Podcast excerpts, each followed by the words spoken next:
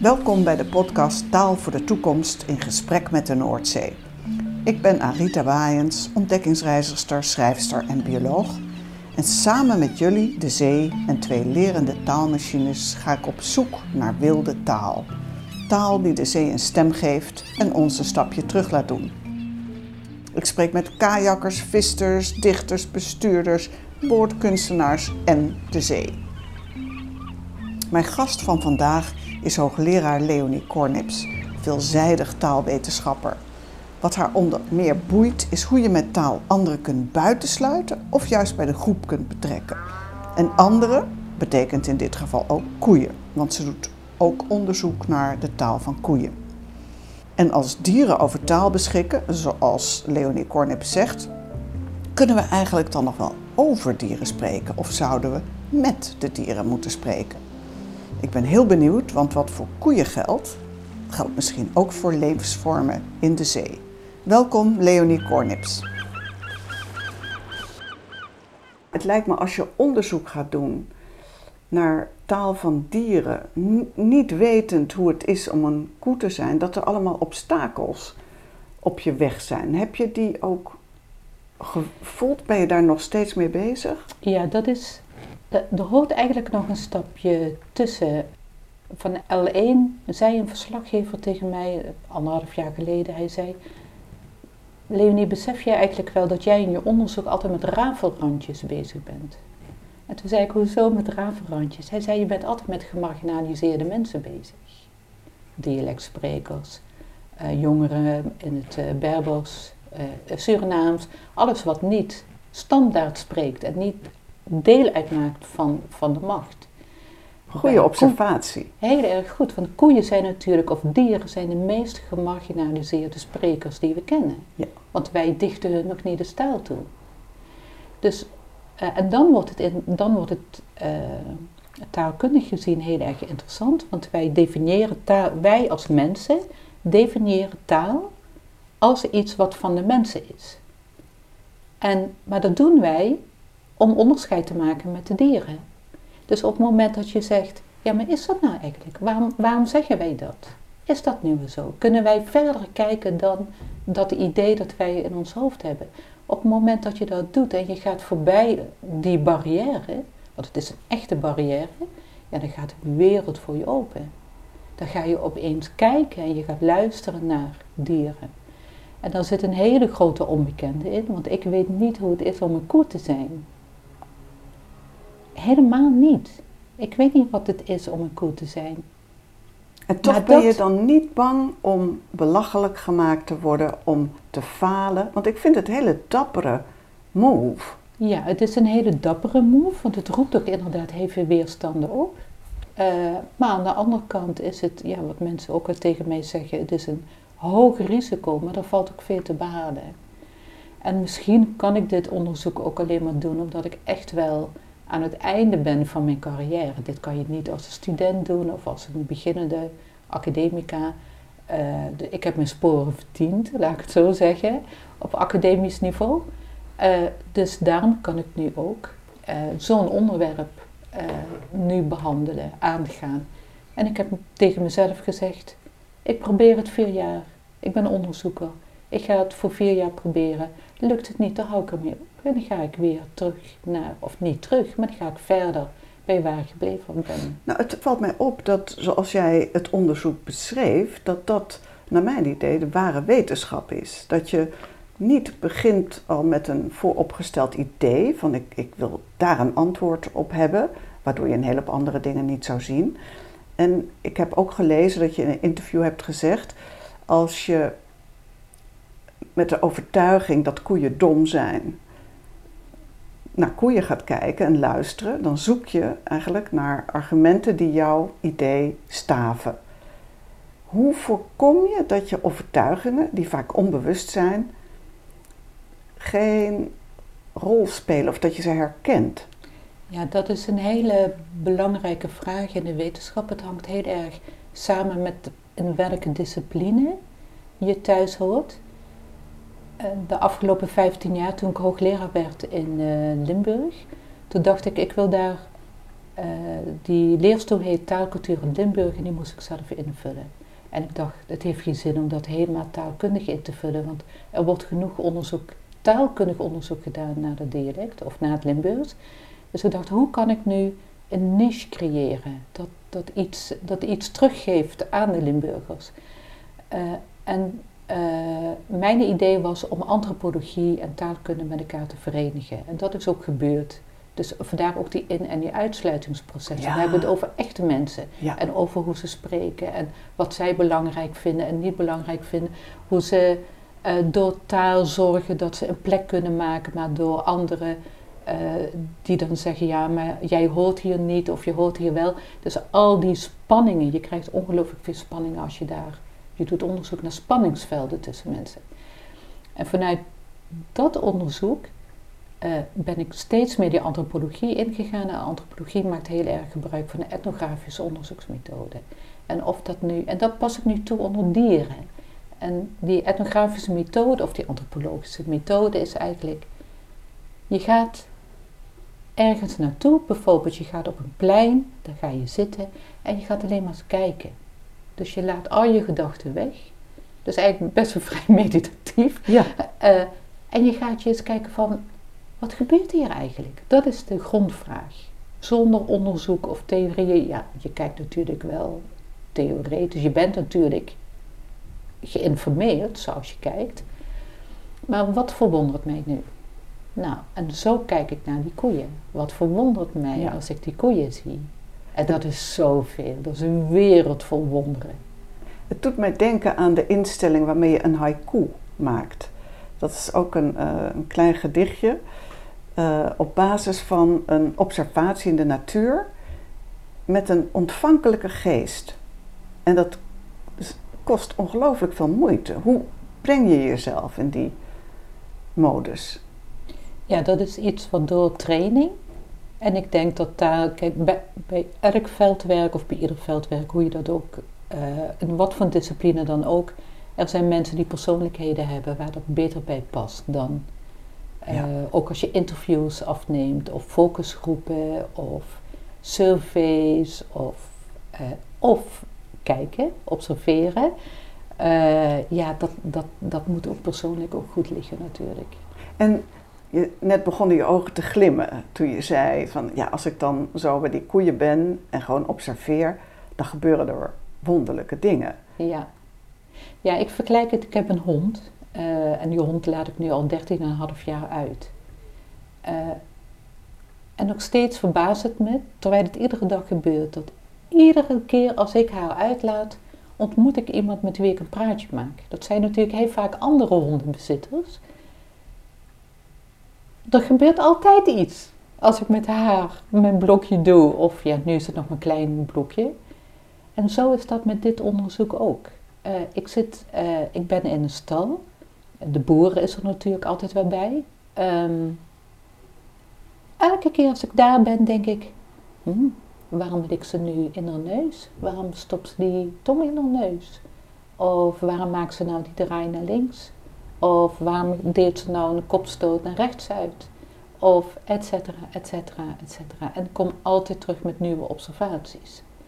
En het duurt heel erg lang voordat je van al die observaties, ik wil niet zeggen een patroon, maar waarin je probeert te kijken wat, wat, wat is hier nou precies aan de hand? Wat zijn ze nou met elkaar aan het doen? Uh, wat, wat, wat is de betekenis voor hun? Kan ik dat als mens vatten. En is het ook zo, net als bij katten bijvoorbeeld, en volgens mij ook honden, dat de koeien tegenover mensen andere dingen gebruiken, omdat ze weten, die, die snappen dat en dat niet, maar als ik dit doe, dan komt het wel over? Ja, dus in een interview met een uh, hele belangrijke uh, socioloog, Viviane Tipré van uh, Luik. Zij heeft met een Europese, met een socioloog samengewerkt. Ze hebben Europe, uh, boeren in uh, Europa ondervraagd. En die boeren zeggen heel vaak, ja, die koeien weten veel beter hoe, wat ik wil dan, dan dat ik die koeien ken. En dat zeggen hondenbezitters natuurlijk ook en kattenbezitters. Van, ik, ik denk dat de kat meer weet hoe mijn patroon eruit ziet dan omgekeerd. En dat is bij, uh, bij de, kijk, de koeien, uh, wanneer je daar met een open blik naartoe staat, dan moet een koe ongelooflijk veel leren. Een koe moet leren om op te groeien in bepaalde omstandigheden. Uh, vaak hebben koeien geen ouders, geen oudere generatie die hun kunnen leren om koe te zijn. Dat is, dat is nogal wat. Ja. ja. Uh, dus, uh, dus, en koeien zijn, eigenlijk, zijn hele sociale complexe wezens. Dus hoe leer je nou als koe om koe te zijn? Nou, dat leer je in peergroups, want je staat altijd met koeien van dezelfde leeftijd. Dus je leert binnen diezelfde leeftijd leer je de, de dingen om, zoals je een koe bent van diezelfde leeftijd. Nou, dan, dan oké, dan word je zwanger. Dat, ja, drachtig. Ik gebruik ze altijd het mensenwoord en het biologische woord. Uh, en dan word je gemolken.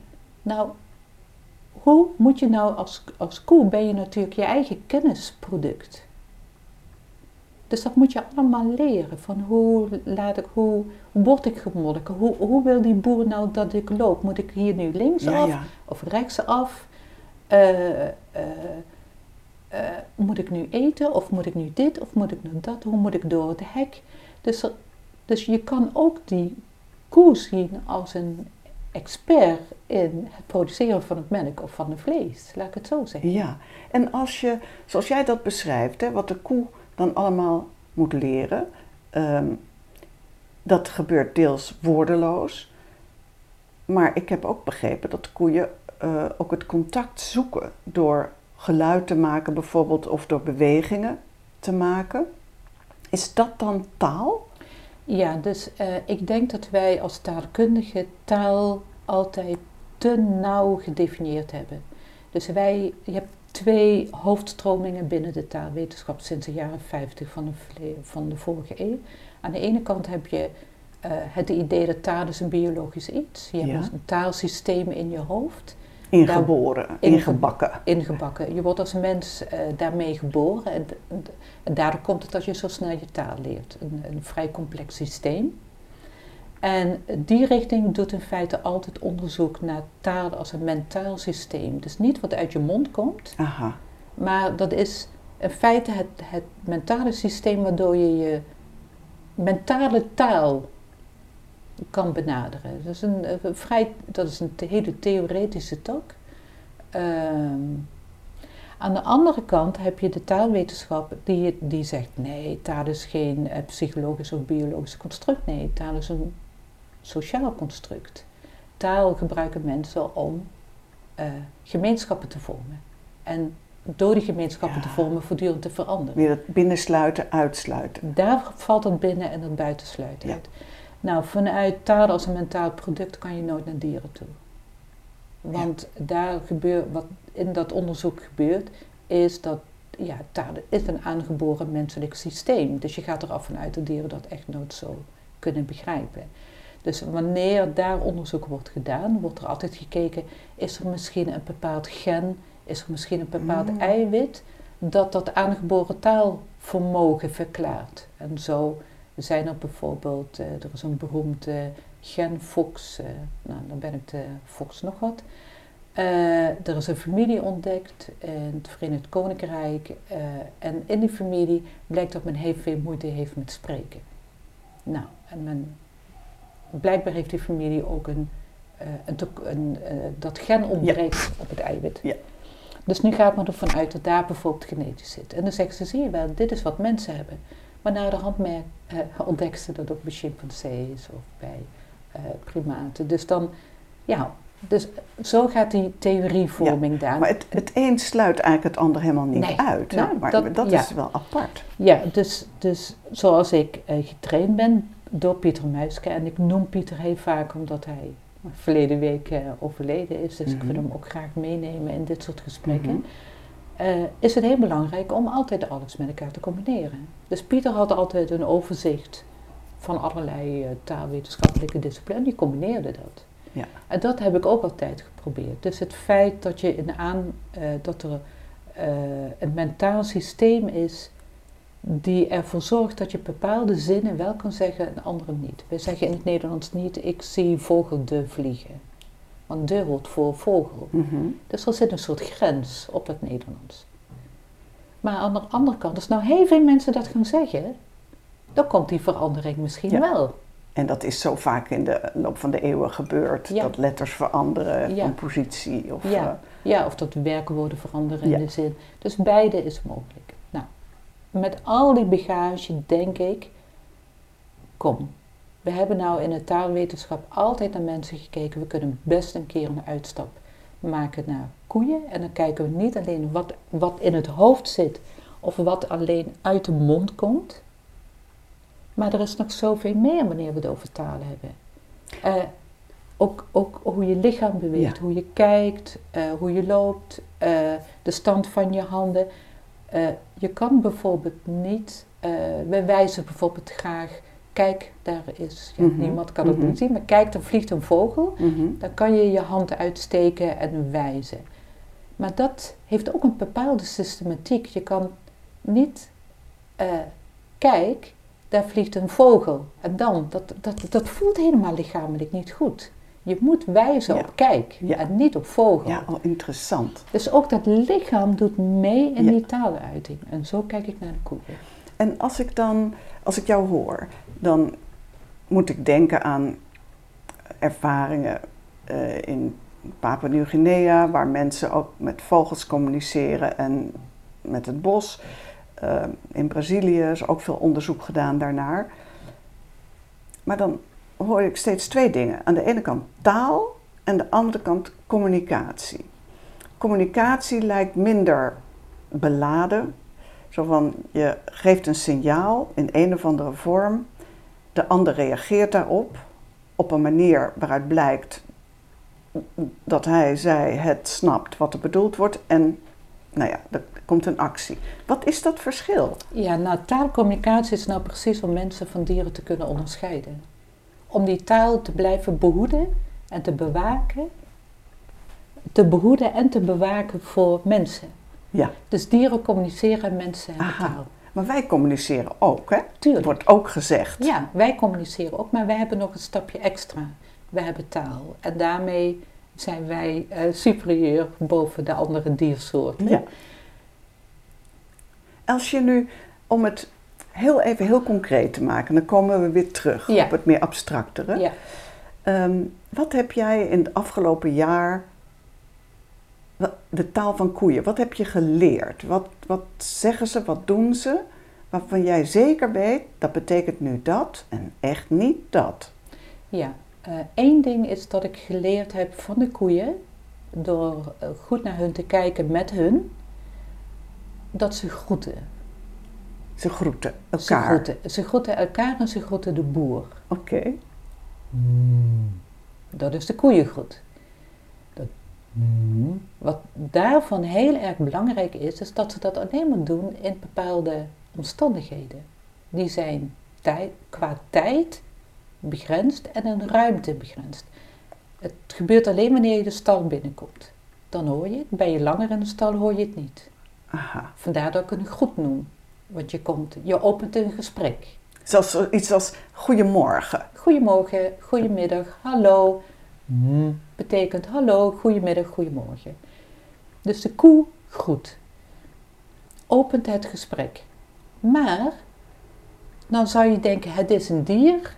Oké, goed, eh, die mevrouw is niet helemaal wijs. Eh, want eh, het, het argument is dan, zij doen dat instinctmatig, dus zij doen dat altijd. Nee, dat is helemaal niet zo. Dat is zo onvoorstelbaar ingewikkeld, dat groetpatroon. In de eerste plaats, niet alle koeien doen het. Dus je hebt koeien die houden ervan en je hebt koeien die houden er Ja, ja. niet van. Ja. Nou, dat klinkt bekend. Ja, Meer introverte of meer extroverte koeien, laat ik het zo zeggen. We weten uit de literatuur dat koeien individuele persoonlijkheden hebben. En niet iedereen is daarvoor in om te groeten en sommigen wel. Daarnaast maakt het heel erg uit hoe de stal eruit ziet. Nou, dan wordt het nog ingewikkelder. Als de stal heel erg open is, zal er geen enkele koe groeten.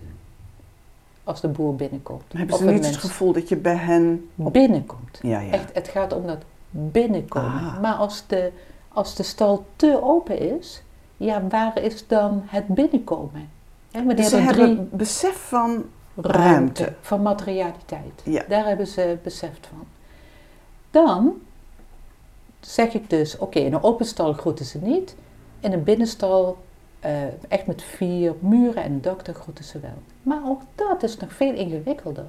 Want als zo'n stal bij een camping staat, waar de hele zomer toeristenkinderen naar binnen lopen, eh, om de hele dag die koeien te aaien, die groeten niet meer. Dus dan heb je een Amsterdamse stal, een toeristenstal. Dus dan wordt er niet meer gegroet. Dus het, gebeurt, dus het groeten gebeurt eh, voornamelijk in stallen met vier muren en een dak, waar weinig verschillende soorten mensen binnenkomen.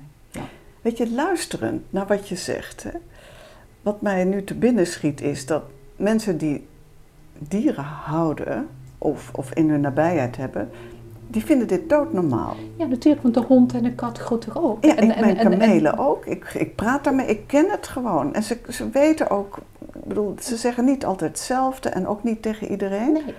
Maar Maar hoe komt het dan dat we Ja. dat niet zien?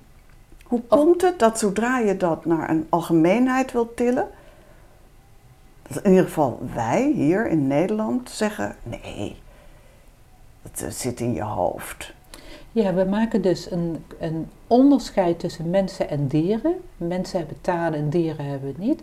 Als je dan toch taal nog iets meer of communicatie meer wil uitstrekken naar de dieren, dan kom je bij een nieuw onderscheid. Namelijk, we hebben huisdieren. Daarvan vinden we het allemaal vanzelfsprekend. Maar nu ben ik onderzoek aan het doen naar productiedieren. We eten ze op en we melken ze. Dan wordt het opeens, groeten die ook. Ja, die proberen ook een relatie Ja. te En leggen. dat is heel eng, hè? Want daar En dat is, want dan, dan kom je natuurlijk in de buurt van de ethiek. Ja. Het zijn niet de domme machines waar we ze voor houden. Ja. Dus wat, wat zegt dat dan? Dus, wij, dus de ethiek is, ja, wij eten geen honden en katten hier. We weten dat het elders op de wereld wel gebeurt. Elders op de wereld worden geen koeien gegeten, hier weer wel. Dus het zegt ook een heleboel over cultuur, mensencultuur, hoe we naar verschillende soorten dieren kijken en hoe we kijken hoe wij mensen daar ons toe verhouden. En als je het iets breder zou trekken, want ik heb jou uitgenodigd ook om nog een aantal andere vragen te stellen over taal, maar ook vind ik het zo boeiend dat op het moment dat je contact maakt met dieren en ook begrijpt wat ze zeggen, of Probeert die te interactie, eh, dat Ja. die er is, ook al begrijp je het niet helemaal, maar dat je ziet ze hebben een gevoelsleven, eh, er zijn sociale verbanden.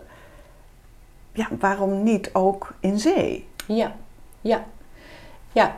Nou, we weten natuurlijk dat de walvissen en de dolfijnen hele ingewikkelde communicatiesystemen hebben. Ik zou dat taal noemen. Eh, er zijn ook dialecten hè, tussen de walvissen.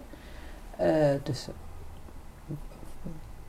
ja, taal. Ik zou het toch echt taal noemen. Eh, natuurlijk, al die, al die wezens in de zee hebben natuurlijk ook allemaal hun eigen manier van Ja. communiceren en taal dus En gebruiken. ook onderling, kan ik me zo voorstellen. Denk je tussen dat, de dat dat mogelijk is? Nou, ehm, ik heb een keer geluisterd naar opnames van vissen onder, eh, in de zee. En eh, dat kan nu met allerlei eh, apparatuur. En hoor je poe, poe, poe. En dat is heel rumoerig in de zee. Wij hebben dat nooit gehoord met onze mensenoren. Maar het is nogal een kakofonie aan geluiden daar beneden. Die door al die verschillende soorten vissen eh, gemaakt worden. Dus ja, natuurlijk krijg je ook al die geluiden mee. Je leeft niet geïsoleerd als, als soort alleen op een eiland. Vissen zijn dus niet stom. In moderne onderwater luisterapparaten hoort men hun geluiden.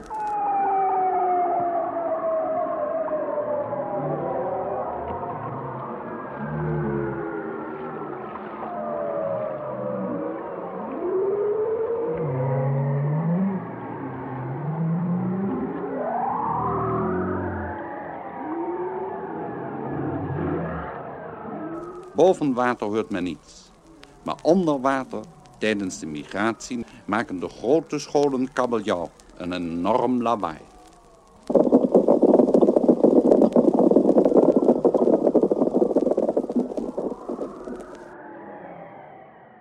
Ik verbaas me toch meer en meer wat er met ons gebeurd is, dat, die, dat we die scheiding zo scherp hebben getrokken van dingen, levende dingen, waar je mee mag doen wat je wil, en de mens. Ja, uh, het heeft natuurlijk heel erg uh, te maken met hoe er in het verleden gedacht is en welke denkers uh, heel veel invloed hebben uitgeoefend. Het is begonnen met Aristoteles, die echt een ladder heeft uitgevonden en daar de mens bovenaan heeft gezet en dan de hogere primaten noemen wij ook de chimpansees en de orang-oetangs. En dan heb je lagere primaten. Ja. Dus hier zie je al de hele hiërarchie uh, van het dierrijk met de mensen aan top. Ja, zo wordt er dus al 2000 jaar gedacht.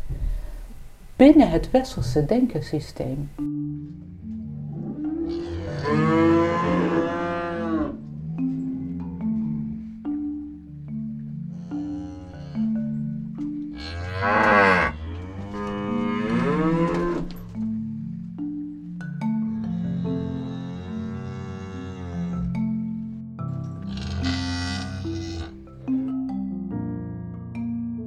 Als we onze taal onder de loep nemen, de mensentaal, het Nederlands. Ik vind het een hele, het is een mooie taal, maar vrij technocratisch, merk ik als schrijfster. Dus je kan ook, ja, je kan hele dichterlijke taal gebruiken, maar als ik iets wil beschrijven over mijn relatie met natuur of met dieren, dan verval je al gauw in een vaag iets waar ik niet wil zitten daarom ben ik met nieuwe taal bezig, herwilderde taal. Onze taal gaat uit van maakbaarheid. Mens zit achter de knoppen, natuur is van ons, wij bezitten eigenlijk alles, behalve mensen. Is dat altijd zo geweest? Ook, want jij hebt taal bestudeerd. Als we 200, 300 jaar teruggaan, hoe was het toen in het Nederlands? Ja, het Nederlands was toen anders. Uh, we gebruiken nu de naamvallen. Naamvallen onderscheid is eigenlijk verdwenen. We hadden vroeger echt wel een ik-mij onderscheid. Dus mij dunkt, mij dorst. Uh, en nu zeggen we uh, ik heb dorst. en wat doet dat? En dat doet natuurlijk iets. Als je zegt ehm, veel dialecten in het, in het oosten van Nederland kennen nog zo'n soort onderscheid. En in mijn moedertaal Nederlands, of in mijn eerste taal Nederlands, kan ik bijvoorbeeld zeggen: uh, De handen zijn mij koud. Oh ja. En dan krijg je een heel ander gevoel dan: Ik heb koude handen. Kan je daar iets meer over zeggen? Want dat is mateloos boeiend. Ja, de handen zijn mij koud of uh, de ogen zijn mij rood. Dan, zoals ik het voel als spreker, is dat dat, dat mij, geeft natuurlijk een soort relatie met die ogen aan, of met die handen. Het gaat altijd over lichaamsdelen, anders kan je het niet doen. Je kan niet zeggen, uh, ja, de auto is me rood, dat is, dat, is, dat is een beetje gek, maar de handen zijn me koud of eh, de ogen zijn me rood. Dus het gaat altijd om lichaamsdelen. En het lichaamsdeel staat dan voorop en niet ik. Ik ben degene die het ondergaat ah, eigenlijk. Ja. Um, en dat is meer een relatie. Je moet, je moet, het klinkt ja, voor mij emotioneler of, of warmer dan. Maar dat komt omdat ik natuurlijk niet in het Nederlands-Nederlands opgegroeid ben. Dus uh, ik heb koude handen. zelfs het ik staat zelfs voorop in het de staat zelfs voorop. Een ander voorbeeld is het gebruik van bezittelijk voornaamwoord in het Nederlands. Uh, uh, vroeger en ook in het oosten gebruik je veel meer de. Dus je kan bijvoorbeeld zeggen, ik loop met de handen in de zak. En niet, ik loop in, met mijn handen. En dus ik vind het altijd heel raar dat je een bezittelijk voornaamwoord mijn moet gebruiken, terwijl er staat toch al ik. Dus waarom zou je dan twee keer uitdrukken dat die handen van jou zijn? Ja. En dus ik loop met de handen. Ja, tuurlijk zijn die handen. Ik, ik kan toch niet met andermans handen in mijn zak lopen? het zou je ook, het is misschien niet binnen jouw uh, uh, interessegebied, maar hoe is die verandering gegaan? Wat, wat? Ja, taalkundig zeggen ze de naamvallen zijn verdwenen, dus dat ik mij onderscheid is opgeheven. En in feite is uh, ja, alles wat men zegt uh, is naar dat ik toegegaan. Je kan het ook heel erg goed zien en wat nog voor veel mensen een, erg, een ergernis is. Vroeger was het het irriteert me, het ergert me. En dan krijg je ook dat me erin. Maar dat verandert in ik erger me aan hem. Of ik irriteer me aan hem. Maar vroeger was dat het ergerde of irriteert me. Ik moet lachen, want ik irriteer me aan de bovenburen die behoorlijk aan het schuiven zijn met de meubelen. Maar ik zou ook kunnen zeggen, het irriteert mij. En dat is een cruciaal verschil. Mag ik, mag ik één dingetje toevoegen? Ik weet nog, ik zat op een uh, vreselijke tocht, de kameel. Alles deed zeer. Ik had dorst en pijn. En toen zei ik tegen mezelf: Ik bestaat hier niet. Het heeft pijn. Het heeft dorst. Punt. Het verzet hield op. Het is als ik zeg: Het ergert zich. Dan vereenzelvig ik dat niet met dit persoontje hier. En dat doet, dat maakt een ongelooflijk groot verschil. Ja, want in het ene geval is het het overkomt je. Dus, en in het andere geval breng je jezelf in de staat om iets te ervaren. We hebben in het Nederlands ook werkwoorden die heel verschillend van elkaar zijn en toch hebben we het niet door. We zeggen ik val en ik lach. Dus je denkt, nou, dat zijn allebei precies dezelfde relaties tussen ik en vallen en ik lachen. Maar dat is niet zo, want ik lach, dan ben ik degene die lacht, de lacher, hahaha. Maar ik val, dan onderga ik de val.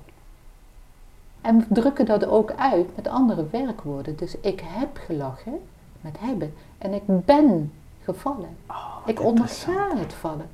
Dus het Nederlands heeft het, maar oppervlakkig gezien lijken ik val en ik lach precies hetzelfde. Ja. Maar dat is niet zo. Het doet me ook denken aan wederkerige werkwoorden die wij niet zoveel hebben, maar die drukken ook die relatie uit.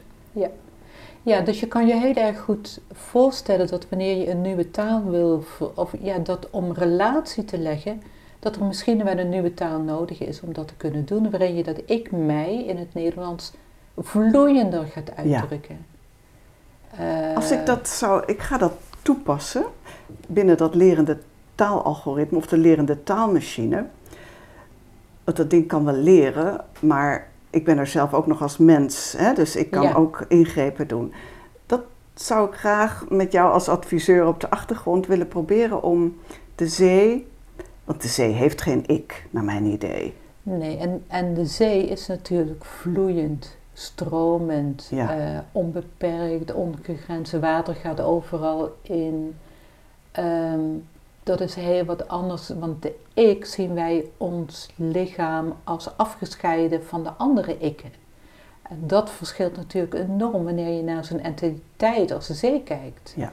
Heeft de zee een ik? Dat zou een hele mooie vraag zijn waar we nu op komen. Heeft de zee ja, een ik? en ik, ik ga deze vraag ook stellen aan uh, taalkundig van niet-westerse talen. Want er zijn talen, ik weet het zeker, dat ik is voor een hele hoop samenlevingen niet zo belangrijk of niet bestaand in de vorm zoals wij het kennen. Ja, het Baskisch is, uh, is een taal waarvan we niet zo goed weten uh, met welke talen nou dat Baskisch verwant is. Dat is echt wel een, uh, een isolaat.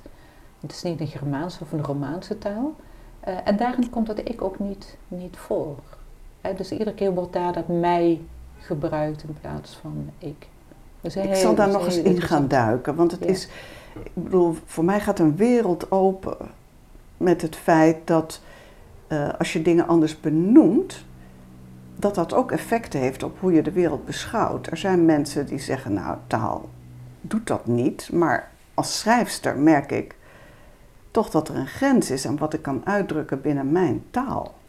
Ja, misschien dat de poëzie uh, verder die grenzen oprekt. Hè? Omdat uh, de poëzie zich niet zo grammaticaal hoeft te gedragen als proza. Maar misschien kunnen we een, een, een poëzie. En, ja, de scheidslijn tussen poëzie en proza ligt natuurlijk ook niet altijd vast. Maar misschien kunnen die, die scheidslijnen opgerekt worden. Zullen we eens kijken? Je hebt vragen gesteld en één vraag heb ik aan de beleidsmaker gesteld en aan de zee. Dus allebei dezelfde vraag.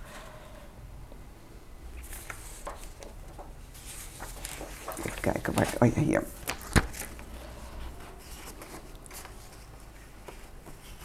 Geef hem aan jou. De vraag was: hoe kunnen we vermindering van biodiversiteit tegengaan? En die vraag heb ik aan de lerende taalmachine die de stem van de zee vertegenwoordigt gesteld en aan de taalmachine die beleid maakt. Zou jij het willen voorlezen wat de zee zegt? Ja, de zee zegt wel nu. Wat is dit alles? Treurman. Valt de vis uit? Zoiets een zorg? Of een vorm van een gedachte? Standpunt van grote eigenheid. Vroeg of laat ieder mens ongeluk kreeg van wat ze het universum precies schenken. Het zijn mythen, mensen, allemaal mythen. Het spel, prachtige luiden oneindig. Dat antwoordt de zee. En dan dezelfde vraag aan de beleidsmaker gesteld. En de beleidsmaker zegt, het antwoord, in deze analyse betekent de jaarmeting vier scenario's, voorwaarden van verschillende soorten in een gebied. In de vergunning wordt hier nauwelijks melding van gemaakt. Fytoplankton, zooplankton, macrofauna en fauna eender level playing field. Ruimte voor beleidskeuzes en beheerplannen uit het gebied. Kijk, het is niet de bedoeling om een beleidsmaker belachelijk te maken, maar het is wel een feit dat dat jargon wat die stem gebruikt, komt uit nota's. En de stem van de zee, die put uit filosofische teksten, uit poëzie, uit literatuur. En dan merk je toch dat op dezelfde vraag, ja, bij de beleidsmaker lijkt het gevoel of de relatie te ontbreken, maar misschien vallen jou andere dingen nog op? Het, het antwoord van de zee, treurman. Wat is dat alles, treurman? Er valt de, valt vis uit. Wat, wat ik hier zo prachtig aan vind, afgezien van valt de vis uit, is natuurlijk eh, enorm poëtisch.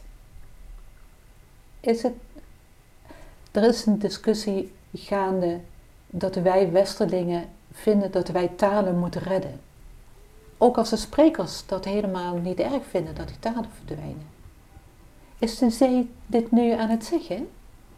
Is dit de zee, de spreker, die zegt: Mijn taal hoeft niet gered te worden, ik gebruik wel een andere taal?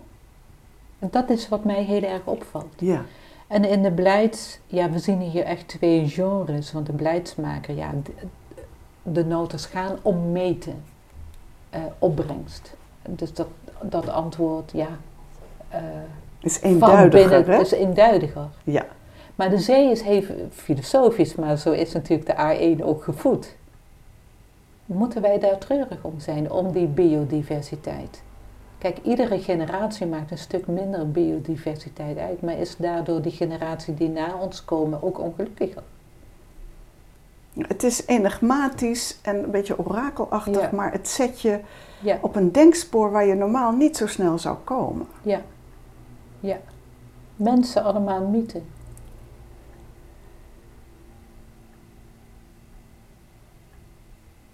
Ja, voor de zee zijn we denk ik eigenlijk onbelangrijk, hè? Mythen. ik heb nog een hele mooie voor jou. Misschien kunnen we daarmee afsluiten. Wij gaan het gesprek zeker nog voortzetten, maar op een ander moment.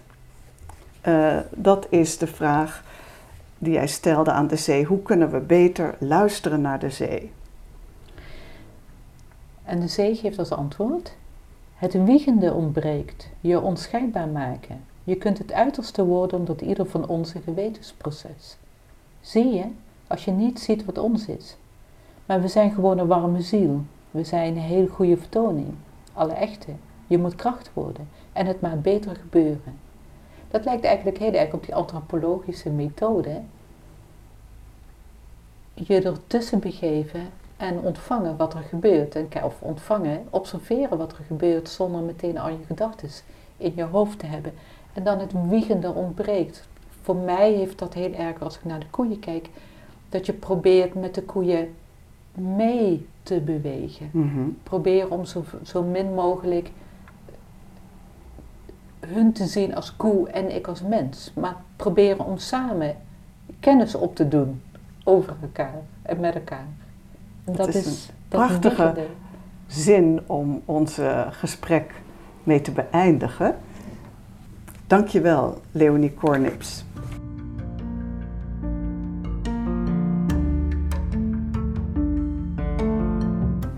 Dit was Taal voor de Toekomst in gesprek met de Noordzee. Abonneer je op de podcast en volg ons op social media. Daar kun je ook een vraag stellen aan de Noordzee en de beleidsmaker die altijd antwoord geven. Productie Gerrit Kalsbeek en ik ben Arita Baaiens.